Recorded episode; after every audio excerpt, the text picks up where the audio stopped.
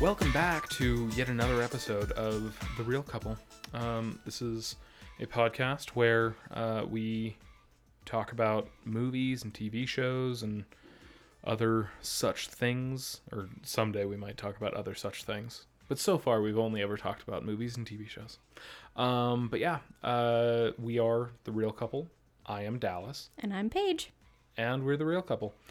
Um, and uh, continuing on with our reel couple, real spooky Octoberthon, uh, we have just uh, gotten around to watching. Well, uh, for me, it was a rewatch. For Paige, it was her first time. But uh, what did we watch? We watched Young Frankenstein. We watched Young Frankenstein, a classic Mel Brooks, Gene Wilder film. Um, this is one that uh, I saw, oh, probably early teen years, I think. Um, and After your dad made you do much homework before watching it. yeah, uh, from from what I remember, my dad bought the DVD and wouldn't let me watch it until I had seen at least the original Frankenstein and Bride of Frankenstein, and if memory serves correctly, I'm nearly positive I also had to watch Son of Frankenstein. Um, from what I'm seeing in trivia, there are a few references to other Frankenstein projects, but I was never required to watch Ghost of Frankenstein or Frankenstein Meets the Wolfman or any of that stuff. Also, Larry, if you're listening right now, just plug your ears for a second because uh, I didn't watch any of those Yeah, before I- we I watched Young Frankenstein. I Did not require that of her because um, it, it is the kind of movie that i think is very very funny on its own I didn't feel lost during it. yeah it's it's not quite that you'll feel lost it's more just um, the jokes may be funnier when you know what they were originally referencing Okay. Um, but not that th- the knowledge of the original films is the only way you'll be able to follow the story. No. Um, almost like uh, if you're going to watch Toy Story 2, you should have already seen Empire Strikes Back so that when Zurg tells Buzz, I am your father, you know that that's referencing Star Wars. Um, kind of that sort of thing. Whereas, like, if if you haven't seen that and he's like, no, I am your father, then you'd be like, whoa, Zurg is Buzz's dad? That's insane. This is a movie that I've always loved. And what I did you think of it? love it. Yeah. It was so funny. Very, very funny. Um, what did you have any like expectations going in? Um, I didn't really. no. Um, I knew Gene Wilder only from Willy Wonka. I think Yeah, that was the I- only other thing I had seen him in. I'm not sure I've seen him in. Oh, I've seen Blazing Saddles.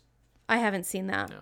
But like I loved him in Willy Wonka, you know, he's Yeah. he's freaking Willy Wonka and he does such a good job. He really does. Um and you had told me about a scene.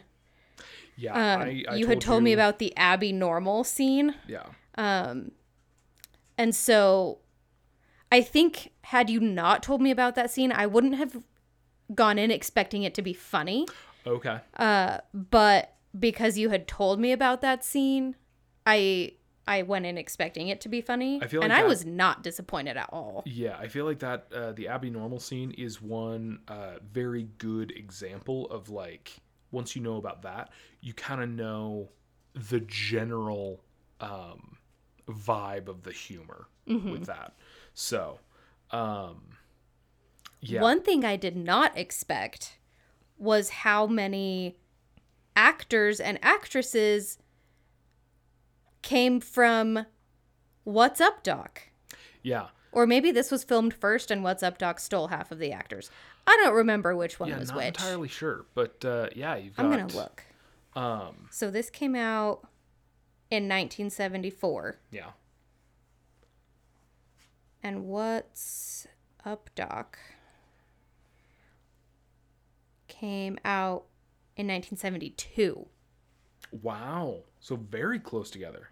So technically, Young Frankenstein did steal from What's Up Doc, Yeah. Um, which I love because if you listen to our questions episode, What's Up Doc is my all time favorite movie. Yeah. What's Up Doc is one of those criminally underrated, well, not even underrated, just uh, overlooked. Not a lot of people know about the movie What's Up Doc. And if you are listening to this and you're like, I've never heard of that movie before, find it. Go watch it. Watch it. It Come over to our house and watch it with us. yeah, it's fantastic. Um, but uh, yeah, so in this, uh, you got Madeline Kahn who plays Elizabeth, um, Dr. Friedrich Frankenstein's uh, like fiance. She plays a major role in What's Up Doc. Um, Eunice. It's a Yeah. person named Eunice.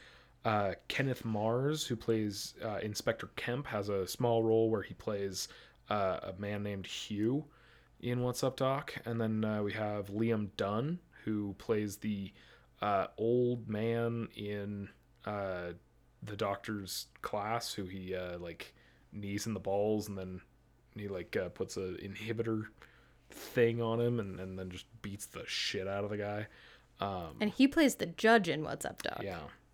Um, and yeah, so I, I those are, are three that I know of. I don't think there was any other overlay um, that I'm aware of, but possibly. Um, but yeah, uh, great cast in this. Um, and Gene Wilder is so fun to watch. he and we were talking is. after we watched it about how he just has this way of like yelling while acting Mhm.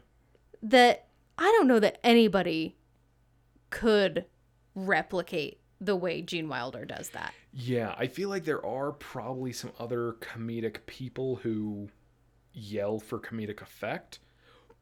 But if they do, they yell in their way and Gene Wilder yells in his way. And it's it's so great. Um but uh yeah, I, I've always loved this movie. It's so great. It it so relentlessly recreates the vibe of the the old Frankenstein films. Um, there were one thing I'm pretty good at placing actors and actresses and things like that. I don't know if I've He's always- Olympic level at that. He's not just pretty good. I'm I'm pretty good. That's why we can't watch sitcoms together because he will place every single extra in the background. we do watch sitcoms together and that's what makes it fun for me um but uh the last time i saw this movie either i wasn't as good at it or i wasn't as aware of other movies and things and so there were several people that i was like oh my gosh yeah like the old man i was like that's the judge from from what's up doc and uh and then before he even came on screen, I was like, wait a minute. The inspector with the wooden arm. Isn't that guy Hugh from from What's Up Doc? And then he shows up on screen. I was like, that's absolutely Hugh from What's Up Doc. Um, but uh, a couple others that that really surprised me, uh, which I don't know if I'd seen any other Gene Hackman films at this time, but he's the one that plays the blind man. Um, I know I hadn't seen. I only saw the uh, first two Superman movies uh, within this past year. Um, uh, this is gonna get me hated by our listeners, but I hate them both. Yo, I do not. I do not get the hype behind the original Superman films. Um, but Gene Hackman plays Lex Luthor in those. Um, but yeah, rewatching this, the blind man comes on screen. I was like, oh my gosh, that is Gene Hackman. Holy shit. He got the role because he was tennis partners with Gene Wilder. Yeah, uh, tennis partners, and just found out they were making this movie and offered to do it for free. Um, He's like, yeah, I want to try comedy. Why not? yeah, uh, it was four days of shooting for about four minutes of running time. He just wanted to try out comedy, I guess. Um, so One yeah, of that- the comedic aspects of this that I loved was Igor or Igor, however Mm-hmm. he chooses to pronounce it in each scene. Um, he was the one that came up with moving the hump from side to side on his back. And he did that for days without people noticing. And then once they finally started picking up on it, is when they put it in the script. Yeah. Um, that's great. I just came across um, a trivia fact much further down, but apparently there was a deleted scene when uh, right before they do the putting on the Ritz uh, scene, and he comes walking on stage, standing upright, no hump, and he's in a tuxedo, and uh, Doctor Frankenstein says, "What happened to your hump?" And he just responds, "Never with tails." Like never when you're in a tuxedo. Like it, yeah. So the um, not quite breaking the fourth wall, but the um, self awareness of his hump is so funny in these movies. Um, Uh, Cloris Leachman also improvised her uh, offer of warm milk and Ovaltine, yeah, which was one of the funniest lines she had in that movie. yeah, and that's um, there's so many things in this movie that like there are certain things like the Abby Normal stuff. I've always found that funny. There's other things that I don't know if I just forgot them or if it wasn't funny to me last time I watched this. But yeah, there were so many things that I, I remembered well in this movie, as well as things that I could not remember for the life of me. Um, and yeah, it was it was really really. It's always really fun to to rewatch this movie and to revisit it. Um, but yeah, Cloris Leachman's great. Um, And then just like other little things like uh, the dart hitting a cat. yeah, That was improvised because Gene Wilder just threw one of the darts off screen and then Mel Brooks yelled like a cat. yeah, just made a cat sound. Um, which that's for me. I feel like that's the sort of thing where um, there are plenty of moments in in different things where you can improv, and the actors are expecting funny things to happen. So like it's it's their job to keep a straight face. I feel like the the cat screech is so out of left field that would have caught me off guard and I would have broke. oh yeah. yeah, so impressed with them not to. Uh, one thing that was improvised that everyone did break apparently, um, uh, Gene Hackman as the the blind man after the monster goes running off because he's lit his thumb on fire and all that stuff. He goes running off, and the blind man says, uh, "Where are you going?" I was gonna make espresso, and the line "I was gonna make espresso" was ad libbed um, and the scene immediately fades to black because the crew erupted into fits of laughter. Hackman was unable to repeat the line without laughing with the rest of the crew, so the first take was used. Hackman was uncredited when the movie was originally released in theaters. It's insane reading about how much of this was improvised Yeah. because that just shows how skilled these actors and actresses were to first of all be able to just come up with it on the spot and also to be able to stay in character and carry it through. yeah, and there are I this movie has some great bloopers. Oh yeah. Like as soon as we finished, I looked up the bloopers on YouTube because I could remember certain ones just being great. Um, so yeah, that is one marvel about this movie.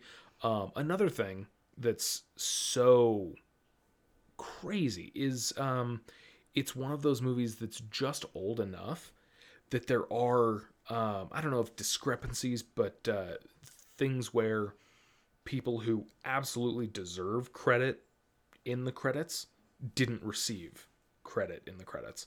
Um, and it's a movie referencing movies that are far older that have even more egregious um, people who, who gave tremendous contributions to the original movies that never got um, acknowledged correctly. Uh, one of the first trivia facts I came across, which blows my mind, this is amazing. Um, when Mel Brooks was preparing for this film, he discovered that Ken Strickfaden, who'd made the elaborate electrical machinery for the lab sequences in the Universal Frankenstein film, was still alive and living in the Los Angeles area. And uh, when Brooks visited him, he found out he had stored all the equipment in his garage. Brooks made a deal to rent the equipment and gave Strickfaden the screen credit he didn't receive for the original film. Like one of the most iconic movie moments of all time is the it's alive. yeah. It's alive. You're telling me everything in the background was created by one guy and he never got credit for it? Holy shit. If I was that guy, I'd be pissed. Right? You spend all that time making that stuff, and he's like, "Hey, can you maybe type in my name and put it in your movie somewhere?" And they're like, "Nah, screw you." And then That decades sucks. later, Yeah, yeah, and then Mel Brooks comes and yeah, in at this point in time, it's like, "Hey, what did you do?" Oh, um, so I drove the golf carts that uh, I would drive George Clooney from his trailer to set, and I would just drive him that like you know minute and a half's uh, golf cart ride, and I did that twice a day for three weeks. Oh, okay. So your your name isn't in the credits. It better be in the oh, credits. Are it's definitely in the credits. Yeah. Did someone tell you they're not putting my name in the credits? I'm gonna sue. Like everyone's name is in credits for movies these days, and so because of that, when you come across a movie that doesn't have ludicrously long credits, it's like impressive. Like wow, this this really was uh, a, a small little intimate passion project for people. Um, because yeah, you just have to name every single person who put any thumbprint on the thing. So yeah, to find out that uh, a set designer for the most iconic movie, easily from Frankenstein, Mm-hmm. but I would say arguably the single most iconic early horror scene ever Oh yeah.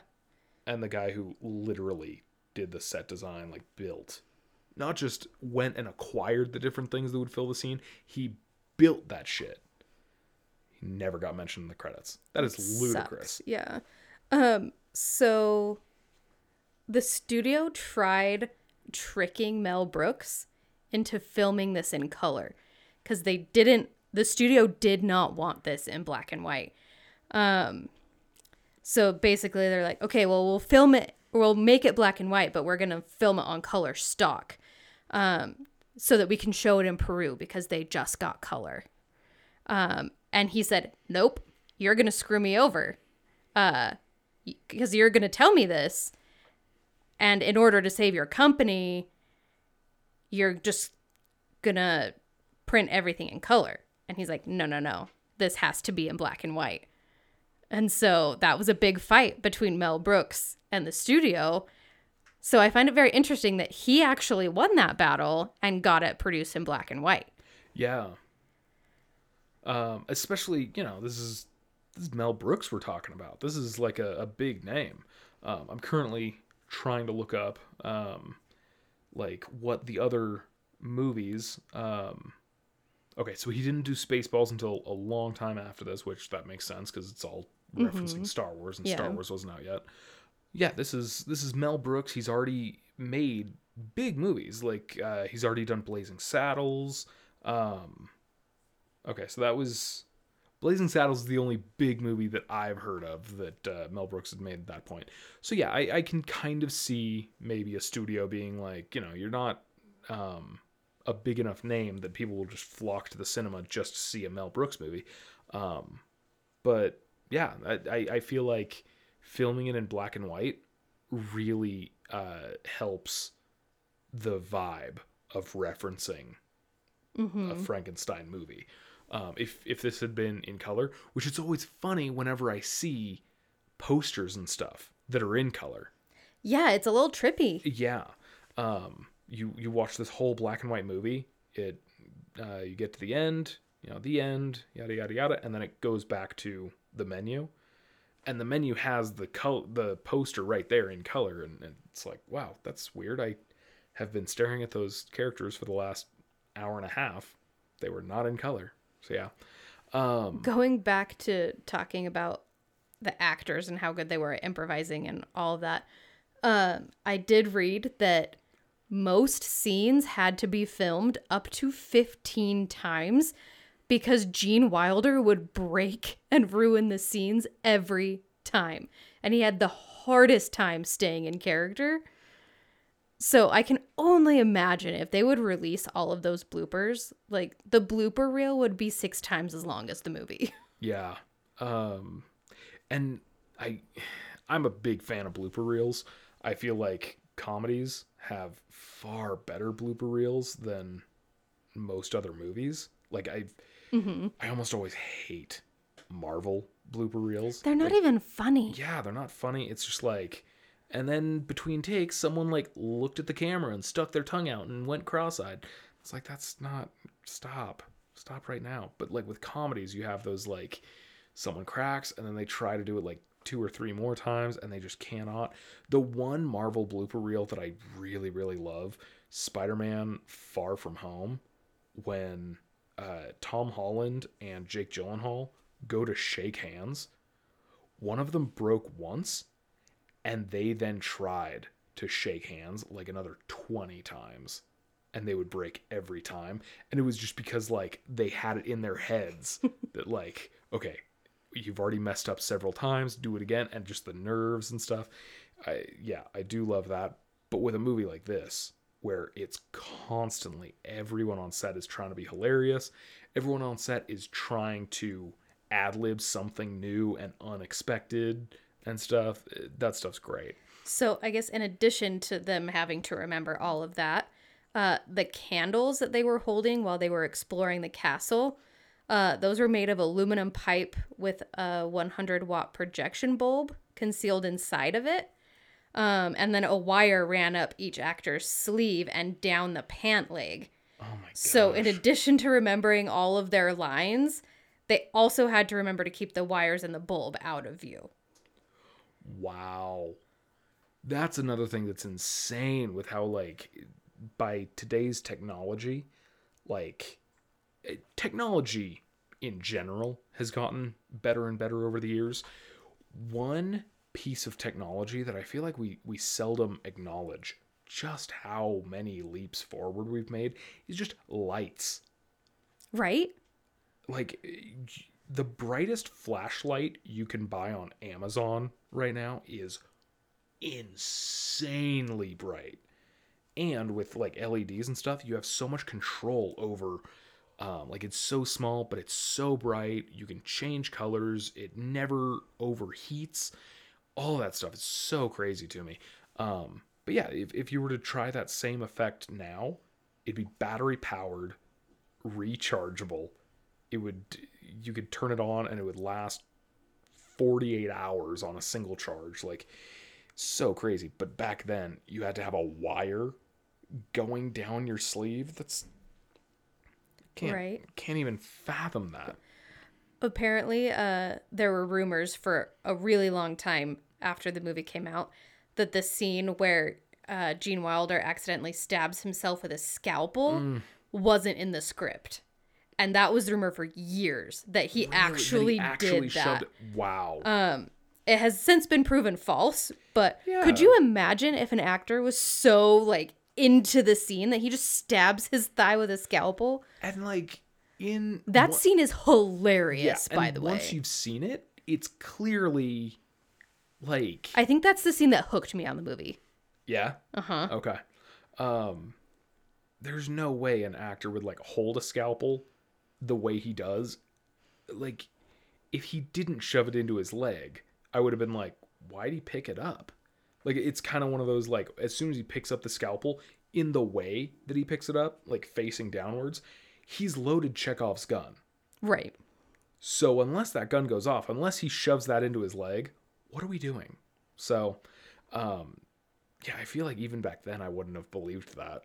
Um, but yeah, and that was another moment that I remembered kind of that happening, and you know I, I would have expected that to be funny, but this time rewatching it, he shoves it in, lets go, and glances down, and the look on his face is so like he underplays it. But and then just like so crossing his leg and being Yeah. like, class dismissed. Oh, and that, in all honesty, and I, I hate to have to admit this, I find a lot of Mel Brooks movies not that funny. I find a lot of his jokes and punchlines to be very much oversold. Um, where just the the way people say the punchline is like and punchline, and it's just. Uh, Young Frankenstein, I think every time they tell a joke, it, it It just lands. the delivery is perfect. The landing is they stick the landing so well. the timing of it's just yeah, so so prime good. prime comedy. I don't know how I didn't see it until 2022. I mean, I've met your family. That's true. Um, I, I honestly, this feels like the sort of movie that any member of your family would have seen a poster and been like, "I'm out." That's a scary movie. if they That's a monster movie. Yeah, and if by some miracle they hit play, it would have come up in black and white, and they would have been like, "I'm out." I wonder if anyone in my family has seen this movie. Yeah, Sometimes my parents are like I wonder. surprising and this is true. I have been shocked on multiple occasions by the random off the wall, bizarrely obscure movies that random members of your family have seen. Um, I would be interested if any of them have I seen clearly this. did not grow up in a movie family. Yeah. Um, I would also be very interested if anyone in your family has ever seen a Mel Brooks movie. Yeah. If they have, I would assume it's Spaceballs. I've seen Spaceballs, but Have you? Okay. I feel like I'm the only one in my family that's seen it. Yeah. Um how many members of your family outside of you and at this point obviously Melanie have seen Star Wars movies? Like cuz yeah, Rachel's I think Nicole has watched a couple. Okay. I think Rachel's seen one. Okay. Yeah, that's that's my one of those parents, things. I think, saw episode four in the theaters, Yeah, that annoys me. but I don't know that they saw any subsequent ones. Yeah, cuz that's that's one of those things. Again, Larry, if you're listening, plug your ears for that Right. so that I'm not disowned from the Ross family. um I feel like those are such big deal movies. I would just see them just for the pure like FOMO, fear of missing out. Um there are so many movies like that that I'm like uh I want to see it just because everyone has seen it. And you know, with with a lot of things like that, it has um, a good enough like cult following or fan base that it's like billions of people say it's great. Uh, it took me a really long time to finally see Spirited Away. I don't- Same. I don't we watched it hype. together. Yeah, I don't understand the hype with it, um, but I am glad that I finally have seen it, so that now when I see a shirt or something or a piece of artwork referencing that, I can at least be like, that guy is from Spirited Away, and I know the role he plays in the story. Um, but yeah, with with so many classics, I feel like you grew up in a household that was just like, I nope, unless I know what it's about and that interests me, I'm out. We just watched a lot of chick flicks Yeah. because there were a lot of girls in my house. Which, yeah, on on the line of chick flicks, I really, really want to see the Notebook, just because it's a notable chick flick. I'm not a big fan of the notebook, I know, and which, which I'm going to get a lot of hate for on that one, but it is not. I don't think it's very good. really, But we can watch it. okay. Uh, I mean, I can always watch it without you. Um, but uh, yeah, I this movie, it's always such a good movie to revisit. It holds up super It well. holds up so well. Yeah.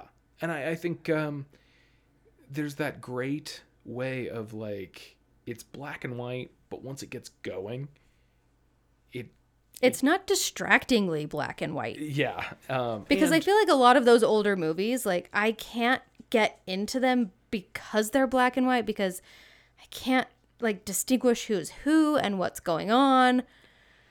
But this one, I did not have that problem with. Yeah, and I think there are a few things to that. I think uh, the fact that so many of the characters on screen are recognizable actors and actresses, mm-hmm. so that there is sort of that like, oh, it's black and white, so they kind of all have.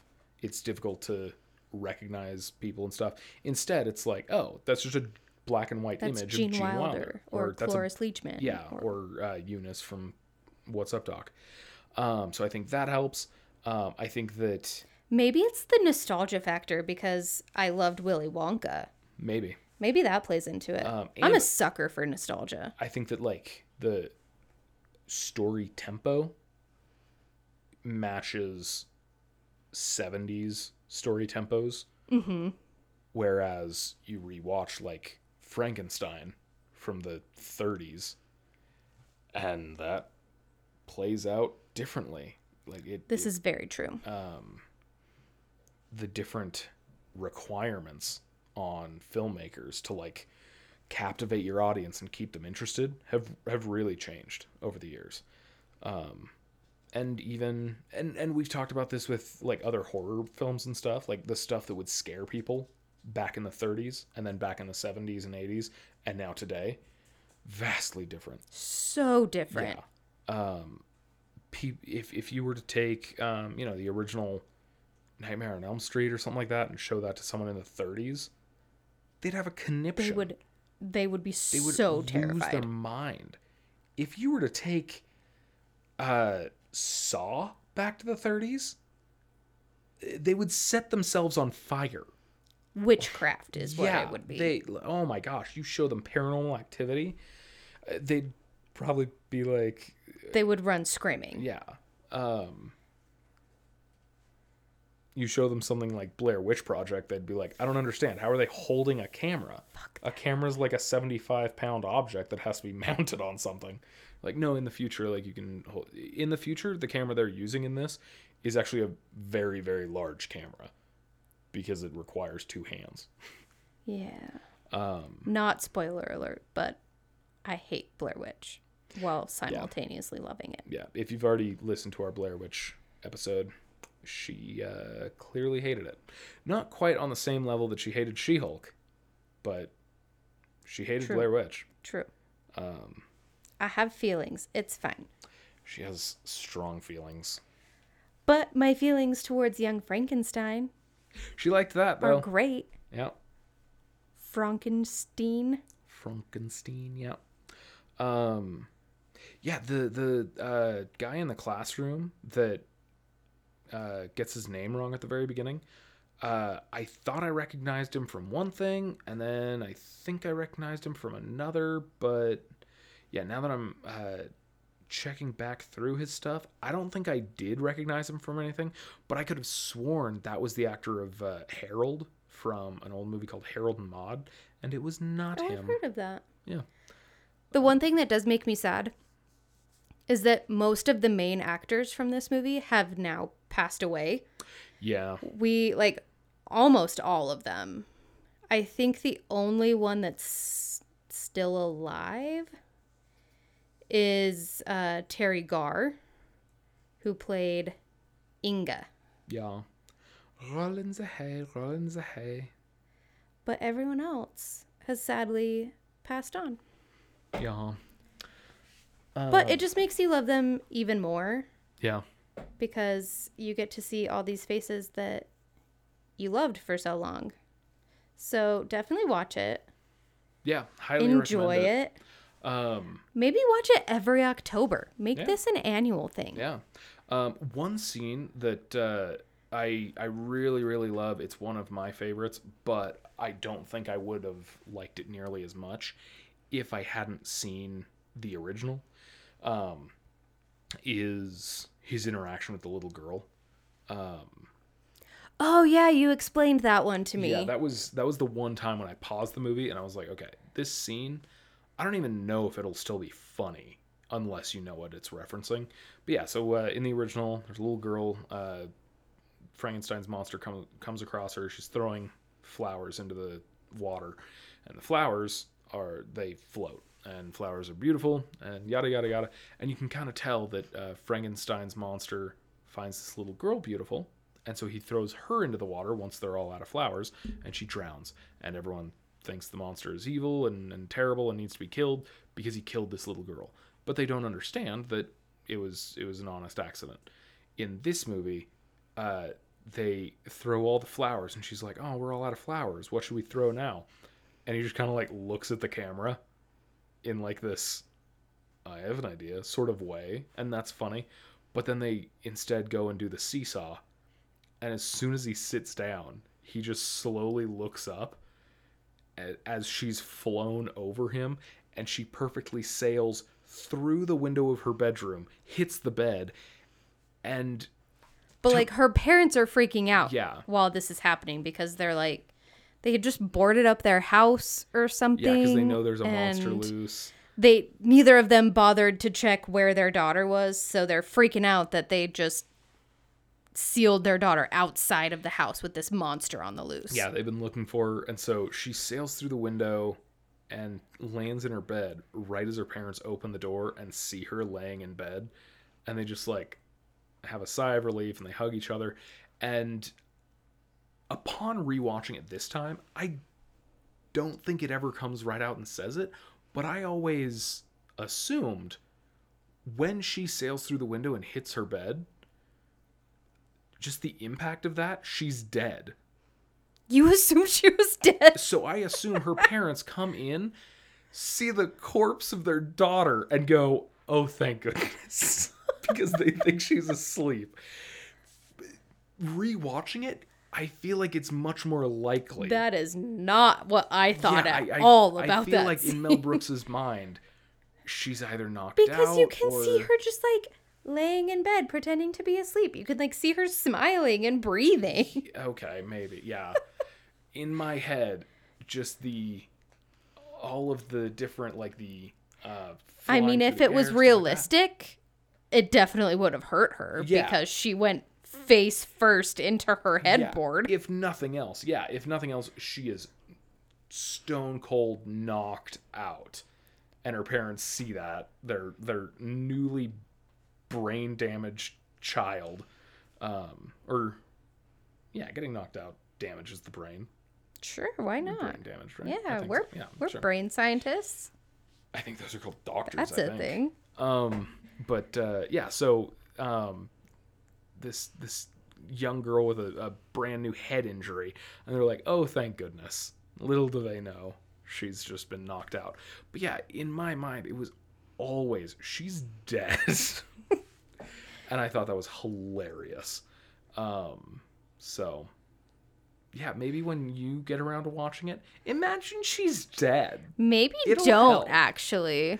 You'll think it's funnier. if Maybe just dead. imagine that she's like sleeping peacefully Yeah. after this gentle monster launched her through her bedroom window. Yeah, that's my new mantra. When in doubt, imagine the girl is dead. Uh, Please don't. yeah, no. Only during spooky what is it? Reel couple, real, couple, spooky real October Octoberthon. thon. Okay. I got it right Only that time. Only imagine dead girls during the reel couples, real spooky Octoberthon. Yeah. That's our new mantra. Buy a shirt. No. We won't put that on a shirt. We won't put that on a shirt. That's way too many words. It's way too much of an inside joke. No one will get it, and you'll be judged. We're not going to make you a shirt. But maybe someday we'll get some reel couple merch. yeah. Maybe. Yeah. And it'll Buy say a t-shirt, the buy a reel couple. sweatshirt. All girls are alive. Yeah, that's a that's a great tagline Yep. for our movie review podcast. Yeah, and you'll be like, "Oh yeah, it's a callback to that one time when they didn't think that." And then you'll tell all your friends because they'll be like, "What is that even referencing?" And you'll be like, "Here's the reference." And they'll be like, "I don't get it." And you'll be like, "It's a terrible shirt, but it's the only one they offer." I'm just kidding. our We'll- selection will be limited when we first launch our merch. Yeah, yeah. Um, so, yeah. Hey guys, thanks for listening. Yeah. Sorry, did you have anything else you wanted to say about young Frankenstein? Um so the actor who plays the monster yes, also plays the grandpa in Everybody Loves Raymond. this is true. And I just thought he was so adorable as Frankenstein's monster. Yeah, Um, and just really love that. Again, the nostalgia for me will just always land. yeah. Um, one thing that I did say because going into this scene, uh, like the first time I saw it, I was so acutely aware of the song that they sing. Uh, like I had I had heard heard it referenced in so many different places. The uh, why don't you go where fashion sits? And so when it happened, I was like, yeah, that's hilarious, especially in context, but it was not a surprise to me. You had never, to my knowledge, you'd never heard this version of Putting on the Ritz, right? Correct. That's why I asked you while we were watching mm-hmm. it if you had heard the actual version of Putting on the Ritz. Yeah. Because growing up as a dancer, there were always way too many tap groups. Yeah. Tap is crap. That um, danced to Man, that you have song. so many fiery opinions. Like, I grew up a clogger, okay? okay. That's it. just like the the I feel like for the audience where they're like, oh man, she hated She-Hulk. Okay, I guess I could kind of see that. Oh, she really didn't like Blair Witch Project. Okay, yeah, because it's so scary. Yeah, and then all of a sudden you're just like flying off the handle with yet another fiery opinion. They're like, oh, what else does she hate? Tap dancing. Huh. Okay, when you grow up as a competitive clogger, Yeah, it, Which it makes sense. doesn't make me sound cool, and I get that. it really doesn't? But, anyways, I have no room to. I to knew. growing up, I I was in the robotics club. That wasn't even to impress anyone, but I didn't want to be there. Uh, but yeah, Moral of the story Dallas and Paige were nerds. hmm And we continue to be nerdy and talk about movies. two very different flavors of nerds. Yes, but somehow we work. Yeah, And we bring you the reel couple and we talk about movies. yeah. And Um. Oh yeah, but uh, so my question about putting on the Ritz. I had never heard the Young Frankenstein version. You've never heard it. Did you find it funny? oh, I thought it was hilarious. Okay. Okay. Because I knew what he was trying to say. Yeah. I can only imagine you, like, because you said you didn't hadn't heard the actual version of the song before you saw Young Frankenstein. but every like uh something that it, I, I feel like it's such like a 90s not even 90s like early 2000s thing was like if you found something on the internet you liked you downloaded it and then you just had it on your computer and so there were things that like um just sound files quotes from movies my dad would just download quotes from movies and i would go through and so listen to it. weird. It- yeah um and so there were so many and to this day there are still times where um i will watch a movie for the first time and it'll say a certain line and i'm like oh shit that's from something My dad's computer in the Yeah. early 2000s. um but uh yeah so the um there was there was one sound file and i literally like on probably a daily basis i would just go through this folder and just listen to each sound file and just be like cool i don't know what any of this means. Like there were some that i knew that like um what a weird child you were. thank you. That's what i was just thinking. I, and that's why i started this episode. I was like by the end i just really want the audience to know. I was a And I thought I was weird being a dipshit. clogger. you were. Yeah you were i at least was like I judge your weirdness. I know you constantly do. Um, but uh, yeah, so like I would I would open this sound file that was titled "Putting on the Ritz." So clearly, if it's not said during the quote, but then there's this long, loud moan, I was probably aiming for "Putting on the Ritz." Um, but uh, yeah, it, it's so funny whenever I like rewatch like um uh get away from her you bitch at the end of aliens Yeah. i knew that line like that was an iconic piece of sound for me Did you know it was from Aliens or did you just hear it on your dad's computer? um Ooh, that's a good question. I think uh, it was probably like I heard the sound file several times, and then I started seeing that clip in Oh, okay. places, and then I finally saw the movie because yeah, I I finally saw Aliens for the first time on the big screen. Uh, I was, I think, in middle school. I may have been early high school, but uh, I still hadn't seen Aliens yet. And my dad found out about a, um, a screening of it.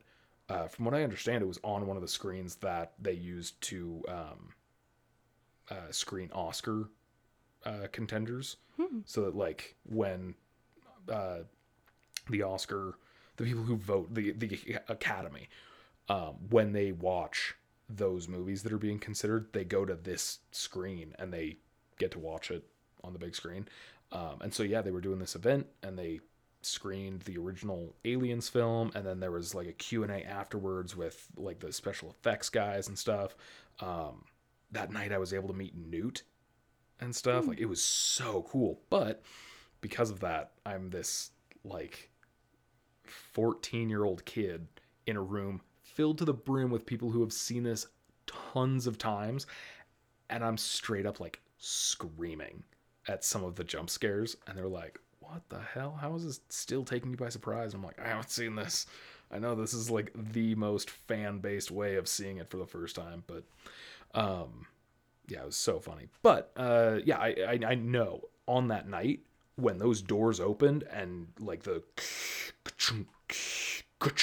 and it pans up and you see Ripley, I knew what she was about to say.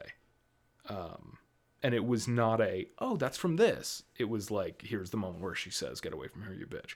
Now, seeing it fully in context and like, where's the alien queen? Where's Newt? How long has Newt been on her own by the time all that stuff was was probably relatively new to me. But yeah, I was I was well aware of that. Um, but yeah, so I've it, it, it is crazy looking back at my childhood and like how young I was when I just idolized everything about movies. I just I wanted It was just movies built into your in DNA. my life always. Um, I have you have you heard the term Gindindin fight? No, You've never heard of the Gindindin fight? no. Okay. So, back in, uh, I would assume this is like late ish 90s. It has to be late 90s. Of course it is. Like, at this point, honestly, probably mid 90s. Um, my family had a Laserdisc player. For anyone who doesn't know what a Laserdisc player is, Google it. yeah um, luckily that means that some of our audience is younger than us but uh, it's like a four times the size of a dvd and my dad had uh, the seventh voyage of sinbad on laserdisc and that was like one of my all-time favorite movies not necessarily the whole entire film but there's one moment towards the end where uh, like the the sorcerer guy brings a skeleton to life, and Sinbad has to fight this skeleton. And I loved that one scene, and I would just refer to it as the skeleton fight, but I could not yet pronounce the word skeleton. So that was the Gindindin fight. Oh. Um, so if I, I was thinking you were referencing like an actual thing, like the Well- the Wilhelm scream oh okay, or yeah, yeah, yeah, something. yeah. I was like, I've never heard of this. Okay, it's, it's- just something from you. Yeah. Like when I say Yaya, you know I'm referencing Ariel because Uh-huh. that's what I used to call my older sister Ariel was Yaya. So, Words were hard for Dallas as a kid. yeah, words are hard for all kids. That's part of being a kid. Um fun fact. Uh yeah, just in case we have any audience members that are like, "Dude, my kid is an idiot. He can't even talk yet." And it's like, "Well, he's 6 months old." Like we just want to let our audience know if you have a child and they're not talking perfectly yet, that is to be expected actually from children. Um quick little PSA. Um but yeah, that's like if you say the term Gindindin fight to any member of my family, they would know like, oh, that's that one scene that Dallas was obsessed with as a kid. Interesting. Um, You've heard the uh uh Buh Lao Cum story? Yeah. That's Yeah. another um I wasn't talking very well yet and I um there's a whole backstory on why Buh was referred to as Buh and then Lao Cum. It's because the TV was turned up too loud and you need to come and help me. Um, and yeah, that is yet another instance of as a child, I was obsessed with watching things. And yeah, so um, with the Gindindin fight, like I couldn't talk yet. I couldn't say skeleton. But not only did I know that I loved this scene, I knew how to control a laserdisc player just enough to get me to that one scene. Like I didn't That's need my parents' help to get to the Gindindin fight. Like I was I've always been so enthralled And by this is why we have a podcast. yeah, it, this is literally just the cheapest way. Somebody give him a job in this figure out- industry. Oh my gosh, please and thank you. Um, But anyways, we digressed from Young Frankenstein. yeah, we haven't. It's a talked about- great movie. Yeah, it's great. You should, watch, it. And you should keep listening to The Reel Couple because we're going to keep putting out episodes. We're gonna keep doing Because this, whether you like it or not. We're nerds Yeah. and maybe somebody cares what we think about movies. Yeah. Um, I've said it before. I'll say it again. Um, if you're digging this, but you're like, man, I wish they would talk about my favorite movie, which is blank. Slide into our DMs and let us know what we need to uh, talk about. Um, we have an Instagram. It is the dot reel dot couple. Um, we. So far, that's it for So social far, that's it. media. I was getting ready to I list have stuff. a full time job Yeah. and I don't have the bandwidth to do all of these things. Yeah. Um, but maybe someday. maybe someday yeah uh, and and that is something that I've, I've really dug about this is just like the the different ways we've been able to grow and develop um, so um, if there is anything that um, you're wanting from our show um, let us know. Um, oh before we wrap up real quick one last thing. Um, just a little uh, thing that I came up with earlier today, because in this day and age, with so many people uh, becoming TikTok stars and uh, just claiming fame on the social media, um, we have instances like uh, what's her name on TikTok, Elyse Myers, who just mentioned that she used to have a, a crush on Lance Bass, and now they're besties in real life. If this show takes off, who's the celebrity you want to start hanging with? Like if if so and so listens to Reel Couple and they're like, dude, I would love to come and like be a guest star or just hang. Oh my gosh, I don't Right? even know. Anyone from Gilmore Girls. Anyone from Gilmore Girls? Okay. Lauren Graham, Alexis Bledel, Melissa McCarthy. You don't want to save any of these for the next episode, the next time we do this bit? Oh, is this a bit now? Sure. Okay. Do you want this to be a bit? Sure, why not? Audience, do you want this to be a bit? Because for my first one, I think I'm probably gonna go Maggie Smith. Oh, of course you are. She's ugh, gorgeous. If Dallas were to ever leave me for a wo- another woman, it would only be for Hilary Duff or Maggie Smith. Oh my gosh. Yeah. that is Hil- his Hilary Duff, list, period. like happily married with kids and stuff. I, I don't know if Maggie Smith better be married, honestly. Like if no man She's a gem. is- right? Yeah. Um just just a beautiful beautiful lady. If she'd have me, oh my gosh, I'm yours. Um I would step aside for Maggie Smith. Yeah? Yeah. Wow, so charitable. Right? I'm a good Um, wife. Yeah. Remember that. Okay. If Maggie Smith ever I'll put it on comes to hang out. list. Okay, Um, so yeah. Maggie Smith and Lauren Graham, if either of you ever listen to this, Yeah. we love you. We want to hang out with you. we want to hang. Slide into our DMs, please. Please slide into my DMs, Maggie Smith. Uh, but keep listening because we love you guys and we love this and it's fun. We love you so much. Um, and yeah, let us know what we should talk about next time. Um, cause yeah, we are getting close to the end of October. So We are. What are we gonna talk about after our reel couple real spooky Octoberthon? Um, we're not gonna talk about Thanksgiving movies. Are there any Thanksgiving there? movies? I don't know.